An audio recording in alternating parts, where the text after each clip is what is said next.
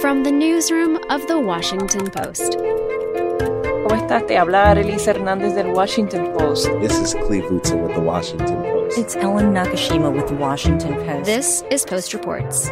I'm Alexis Diao. It's Thursday, April 1st. Today, the emotional first days of testimony in the trial of Derek Chauvin and Biden's infrastructure plan.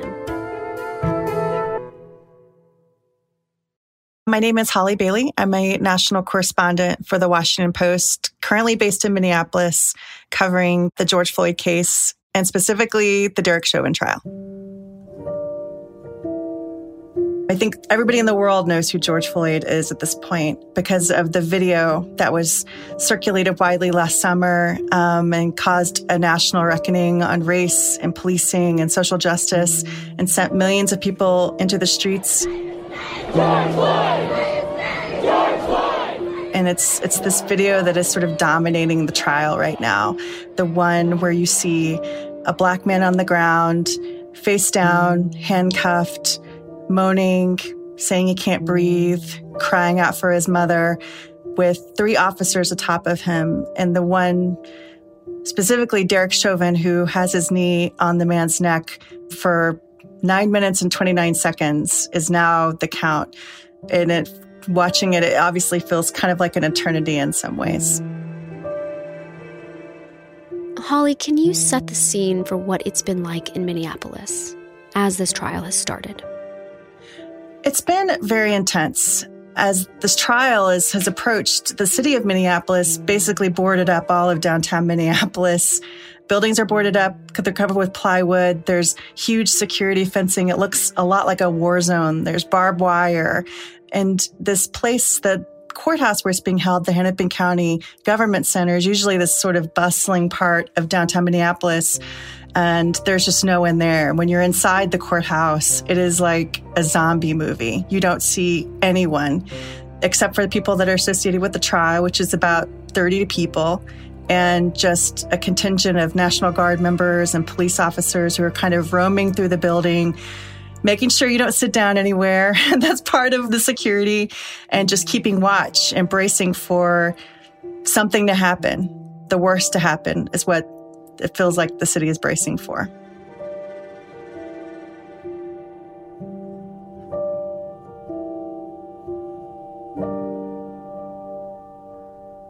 Can you remind us who is Derek Chauvin and what is he on trial for? Derek Chauvin is a 19 year veteran of the Minneapolis police before he was fired last year, a few days after Floyd's death. And He's the first officer who's been charged in this case to be tried. The other three officers, two others who were restraining Floyd at his legs and his back, and another one who was sort of handling crowd control, they're going to be tried separately in a separate trial in August but it's you know everybody is sort of focused on Derek Chauvin. He's the one facing the most severe charges. He's charged with second degree murder, third degree murder, second degree manslaughter, he could face as many as, you know, between 40 and 50 years in prison, except he's a, because of his history and he doesn't have a criminal history, he could really serve around 10. But prosecutors are really pushing for him to serve way more than that. And they're doing various things in the case to make sure that that happens, including highlighting the number of young people who were at the scene who watched him kneeling upon George Floyd and that was that has led to some of the most intense testimony we've seen in this case. And what are the narratives that we're starting to see emerge from both the prosecution and the defense? We have two objectives in this trial, ladies and gentlemen. The narratives really haven't changed for many months now. The prosecution is arguing that Derek Chauvin's knee was a substantial causal factor. And that's a very specific legal term that they're using to describe sort of just, you know, it's not necessarily that his knee was the sole thing that killed George Floyd, but it was a contributing factor in his death. You learn that Minneapolis Police Department employees shall only use the amount of force that is objectively reasonable. You will learn that the use of excessive and unreasonable force against a citizen is an assault.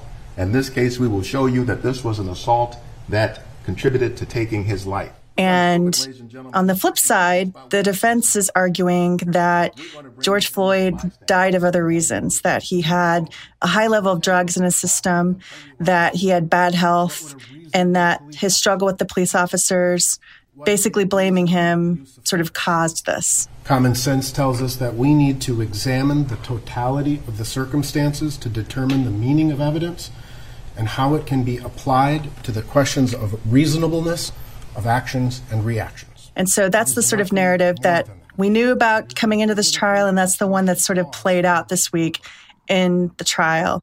And so far, what have we learned in the trial that we didn't know before? It's hard to say new things in this trial when everyone has seen this video. Though I should say, not everyone. The jurors who were seated in this case, many of them said they, they had not watched the full video. They'd only seen clips or they'd only seen pictures. And so for many of these people on the jury, there's 12 people and then two alternates. Many of them were seeing this footage for the first time. But I think some of the most powerful testimony is from people that we knew were coming, were witnesses, and have sort of talked in the media before, but really got on the stand and talked about the trauma that they felt. Um, and one of the key witnesses so far has been Darnella Frazier, who was the 17 year old girl who was walking to Cup Foods, the market where this all took place, just to buy snacks mm. on a late Monday evening and happens upon this scene of a black man on the ground and police officers restraining him. And she took out her phone and began filming. And, you know, her video really changed everything about this story. She's the reason that we're even talking about wow. George Floyd, quite frankly. The Minneapolis Police Department issued a press release hours after George Floyd's death saying a man had died of a medical emergency, but her video countered all of that. And so, you know, when she was on the stand, she talked about the pressure and the trauma that she has felt afterwards, the guilt. It's been nights. I stayed up apologizing and, and apologizing to George Floyd for not doing more and not physically interacting and not saving his life. But it's like, it's not what I should have done, it's what he should have done. During the testimony, because she was a minor, her image was not shown on the live stream that's coming out and broadcasting this trial across the world. Um, and so you could only hear her voice, and it was emotional. And it sometimes she was barely speaking in a whisper, and you could just sort of hear all the weight that's been on her over the past year. When I look at George Floyd, I look at I look at my dad. I look at my brothers. I look at my cousins, my uncles, because they are all black. I have black I have a black father, I have a black brother, I have black friends. And I I look at that and I look at how that could have been one of them. That is so much for a 17-year-old to carry. Yeah. And there's it's it's you know there was testimony from three other people who were below the age of 18 her cousin who had I believe just turned 10 um, and two other teenagers tell us what happened after you saw the ambulance come Yes, the ambulance had to push him off of him. Again, all these these young kids talking about this scene of horror and how they were yelling at the officers, these teenage girls trying to intervene. It was difficult because I felt like there wasn't really anything I could do as a bystander. The highest power was there, and I felt like I was feeling it. I'm sorry, you said you felt like you were feeling it? Well, like failing to do anything. Oh, you said fa- failing. I, I this is something that's gonna has changed their lives forever, and you think about how that's going to affect them. Did you um, go back to Cup Foods after after that? I still haven't been there to this day. And why is that? I don't want to be reminded. And Holly, what are some other moments from the last couple days in court that are striking to you? Well, the prosecution opened its case by bringing in people who were eyewitnesses at 30th in Chicago who watched this. The first witness was a 911 operator, um, a dispatcher who sent the officers to the scene after they had gotten a call from a market about a counterfeit bill. Thank you, Ms. Curry. Can you tell the jurors what your occupation is? I am a Minneapolis 911 dispatcher. And uh, so, who is your employer? City of Minneapolis. And how long have you been doing that? Almost seven years. And one of the things that was striking about her testimony is that, you know, she talked about looking over on her computer and seeing the officers pull a man out of a squad car and lay on top of him, as she described it. And at one point, she thought her screen had frozen because they had been on top of this man for so long. And what did you decide to do? I took that instinct and I called the sergeant. And she sort of described feeling in her gut that something was wrong. And she did something that she sort of shouldn't have done, she admitted. She got on the phone and she called the officers, sergeant, their supervisor, and said, Look, something's going on. What's wrong? And she described herself, you know, forgive me for being a snitch. 30, 44, May 25, 2020. Hey, this is Jenna with Channel 1. Hey, what's up? Hey, so, um, just wanted to let you know about the person with a knife at 2602 Bloomington. And then, I didn't know, you can call me a snitch if you want to, but we had the cameras up for 320's call. So that was sort of how the prosecution opened their case. And they just went eyewitness to eyewitness, people that if you've watched the video of Floyd's death that you recognize. One of the people that they called was a man named Donald Williams who was increasingly upset and yelling at the officers. Um, and it turns out that one of the reasons that he was so upset was because he's a mixed martial artist and a former wrestler, a college wrestler. And he recognized one of the moves that he said Chauvin was doing on George Floyd. He called it a blood choke. Uh, one was that the neck was diagonal across the throat, which on a, a, blood choke you attack the side of the neck, you know, and which you're in a Kimura or um, or side chokes or things like that. You want to attack the side of the neck to cut the circulation. And then to get the choke tighter, you hit different shimmies, which I felt the officer on top was shimmying to actually get the final choke in while he was on top. And one of the things that he testified was that once he called out, "You're doing a blood choke," that that's when Derek Chauvin looked up and kind of looked up at the crowd, and that's part of the video you see. And he described sort of seeing the officer shimmy his foot to put more weight on the man's neck, and just becoming more and more upset. Uh, I believe I witnessed a murder. And so you felt a need to call the police? Yeah, I felt the need to call the police on the police. At one point, during sort of combative back and forth with the Chauvin's defense attorney, Eric Nelson, Eric Nelson kept trying to say you were angry and pointed to the fact that he began calling the officers names. Yes? You, you heard that, yeah. You heard right? the video. You call him a tough guy, right? You, you watched the video. You call him a real man, right? You watched the video. You do have to answer the question yes or no based on what he's asking. I'm going to ask you that again, so your answers should be yes or no, okay? Yes. You called him a tough guy. I did. You called him a real man. I did. You called him such a man. I did. You called him bogus. Hmm. I did. You called him a bum at least 13 times. That's what you counted in the video? That's what I counted. And that's what you got, 13. Right. So again, sir, it's fair to say that you grew angrier and angrier. No, I grew professional and professional, and I stayed in my body. You can't paint me out to be angry. And that is part of the defense strategy here is to argue that Chauvin and the other officers felt that they were under threat by a hostile crowd. There's there's more to the scene than just the office what the officers see in front of them. There are people behind them. There are people across the street. There are cars stopping, people yelling.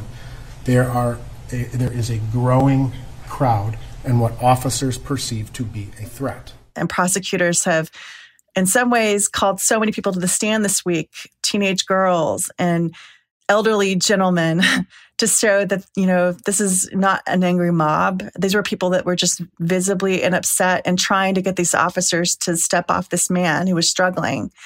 Another key witness was Genevieve Hanson. You see her in the video. She's an off duty firefighter who happened to be walking by. She came across the scene and she saw George Floyd not moving and she saw what appeared to be fluid coming from his body that made her concerned. Um, I identified myself right away because I, I noticed that he needed medical attention.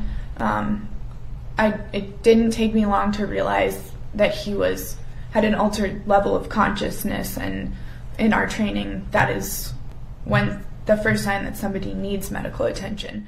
And so she tried to intervene, and officers pushed her back and wouldn't let her take George Floyd's pulse and I would have checked his I would have checked his airway. I would have been worried about his a spinal cord injury because he had so much weight on his neck. I would have opened his airway to check if there were any obstructions. And were you able to do that? Any of those steps? No, sir.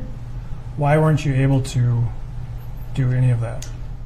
Because the officers didn't let me in to the scene. I also offered and at one point, Eric Nelson again was trying to talk about the anger that people at the scene were showing um, as part of their strategy again to paint this hostile crowd. And she became quite testy and said, You know, you've obviously never witnessed somebody killing a man. Um, and at that moment, the judge dismissed the jury and he sort of spoke to her very sternly and said, We are outside the hearing of the jury, Ms. Hanson. I'm advising you do not argue with counsel, and specifically, do not argue with the court. Every person who has testified, it's not just that they're giving their eyewitness testimony, it's that they're talking about how this incident has stayed with them and has affected them and that they struggle with it. I mean, one of the things that's, that was notable about Genevieve Hanson's testimony is that they didn't play her video that she shot. She was one of the people that shot video they didn't play her video during her testimony, in part because she is so anguished at watching it. And they wanted her to sort of be, you know, able and calm on the stand because it's just, as she sort of testified, you know, she feels anguish that she wasn't able to do anything for George Floyd. She wasn't able to save his life.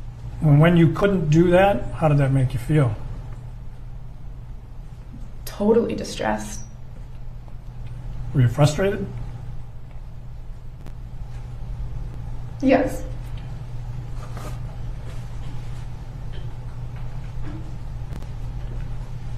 Ms. Hanson, you know, I, as I told you, we can take our time, so feel free to just take a minute. And need a drink of water, go ahead. It's interesting because when we talk about George Floyd's video, you know, we always think of the same video, but you're seeing a lot of different perspectives and a lot of different ways that that one incident is recorded from different angles and how that um, has this rippling out effect. Everybody picked up a phone. Everybody grabbed their phone. And I, I think that's become something instinctual um, for people in this environment where there is such discussion about the police. And one thing that's that's been striking and that happened Wednesday, very late in the day, was that the jury was shown body camera videos from the police officers at the scene. You know, we had learned early on that Derek Chauvin's body camera fell off when he in the struggle when he sort of arrived at the mm. scene he was struggling with george floyd at the car and it fell off under the car and so it only captured audio of the incident but one of the things that we learned wednesday was that as he was putting it back on it captured this conversation that he had with one of the witnesses there charles mcmillan an elderly man who had had seen this happening, had pulled over. And so he got out of the car and was trying to talk to Floyd. And I'm trying to get him to understand that when you make a mistake, once they get you a cup, it's no certain thing as to be in class but You're going to go with them. And I was trying to get him to go. Okay. And you were saying, is it your voice saying um, things like you can't win? Yes, ma'am. And, and why were you saying that? Because I have had interaction with officers myself and I understand once you get in the cup, you can't win. You're done. Okay. It's just the way I have looked at it. So were you trying And so um, you hear him on the video telling Floyd, just get in the car, just get in the car. And that's what he was trying to do. And so he sort of broke down on the stand and cried.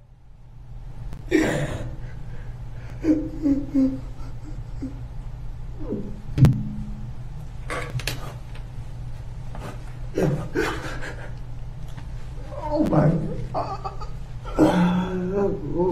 Just take your time. Let us know when you're ready. We'll just give you a moment, Mr. McGon. I'm not sure if there's water as well. just and you saw how traumatized he was watching this video again.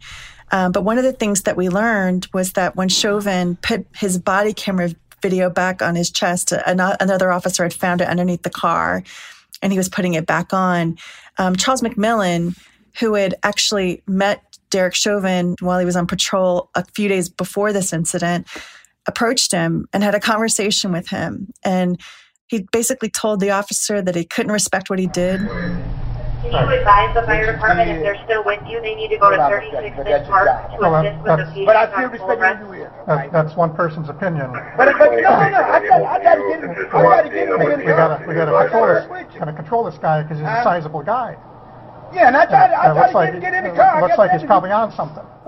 But I'm just saying, you know. And then you hear on the video Chauvin saying, Well, that's one man's opinion, and sort of defending what happened and saying, You know, Floyd was a sizable man. I think he was on something. He needed to be under control. And this is really notable because Derek Chauvin has not spoken out publicly about this case. We learned in court last month that he did not give a formal statement to his sergeant or anything. Um, he pretty much stopped talking instantly. And so it was sort of just striking to even hear what he sounds like when he speaks.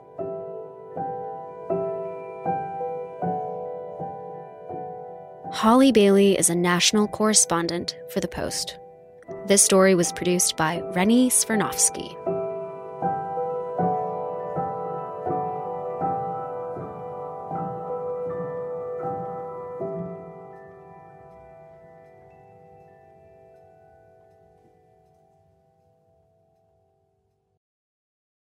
Hey, this is Christina Quinn. I'm the host of Try This, the Washington Post's new series of audio courses. The idea behind Try This is to become better functioning humans without having to comb the internet for countless hours. In our first course, we learned how to sleep better. Now, we're going to learn how to make our friendships stronger. I'll offer expert tips that are doable, and I'll keep it short. So let's do this. Class is in session. Find Try This from the Washington Post wherever you listen. Okay. So, Rachel, it's Infrastructure Week. It is Infrastructure Week, big Infrastructure Week. yeah. And lo- lots of things are included in Infrastructure Week. That's Rachel Siegel, an economics reporter for The Post, and she's been reporting on the infrastructure package President Biden unveiled in Pittsburgh Wednesday night. It's not a plan that tinkers around the edges. It's a once in a generation investment in America, unlike anything we've seen or done since we built the interstate highway system and the space race decades ago.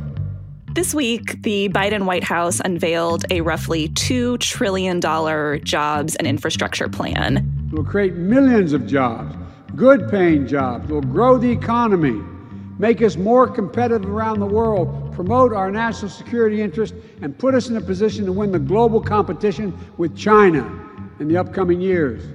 It's big, yes. It's bold, yes.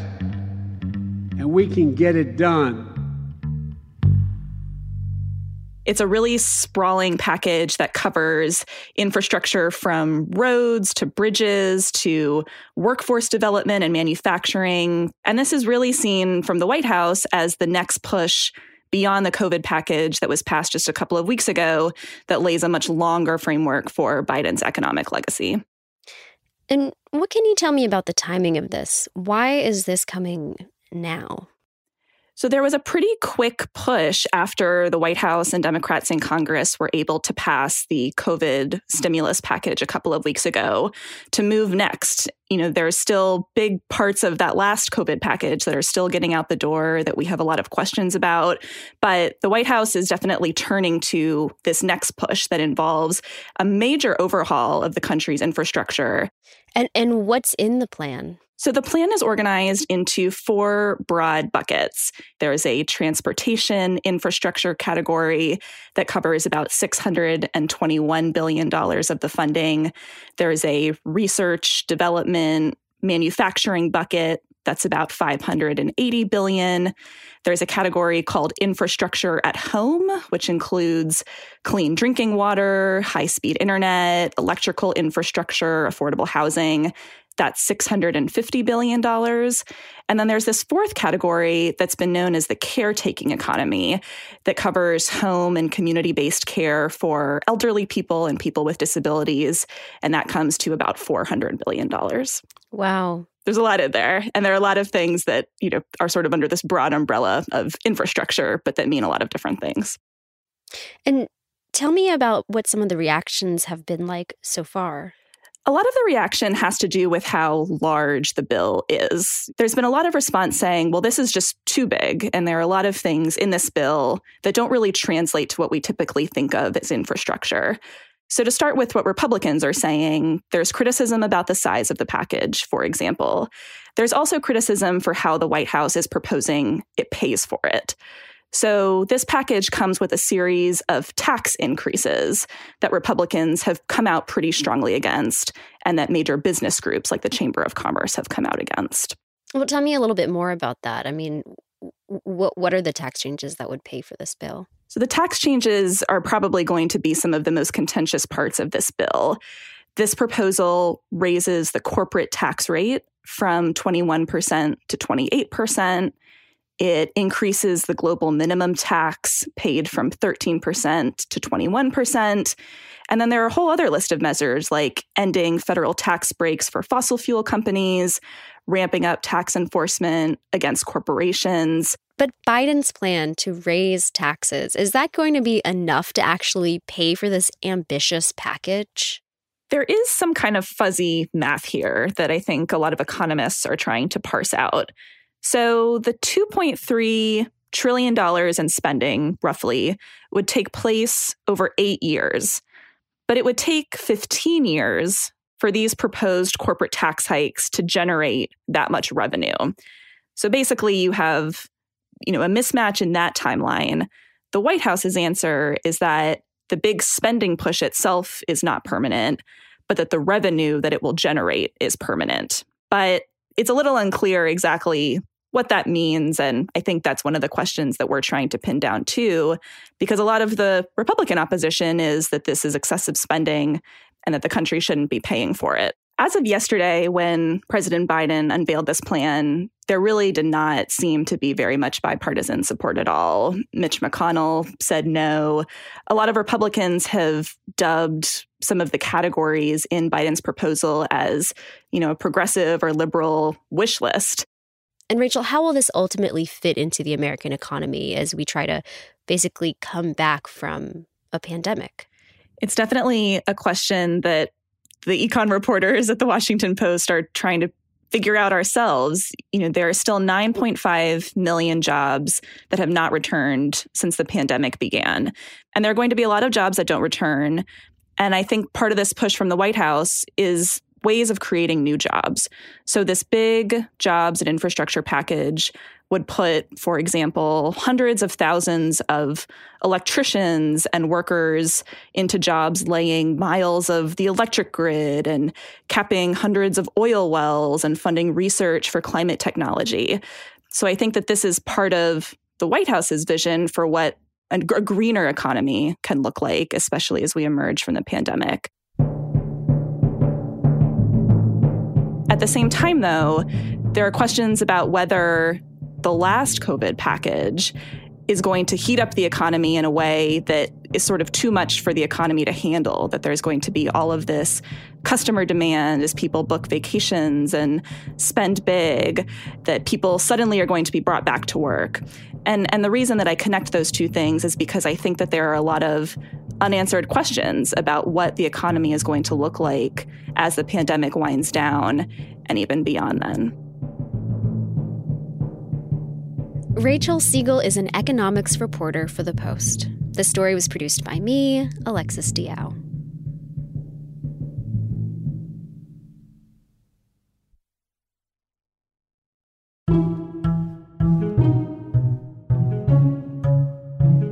That's it for Post Reports. Thanks for listening. Today's show was mixed by senior producer Reena Flores. You can learn more about the stories in today's show at postreports.com and join the conversation online using the hashtag postreports. Martine Powers will be back tomorrow with more stories from the Washington Post.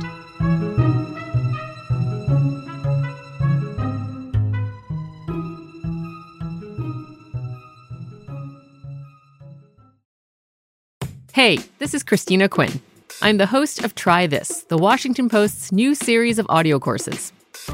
The idea behind Try This is to become better functioning humans without having to comb the internet for countless hours. In our first course, we learned how to sleep better. Now, we're going to learn how to make our friendships stronger.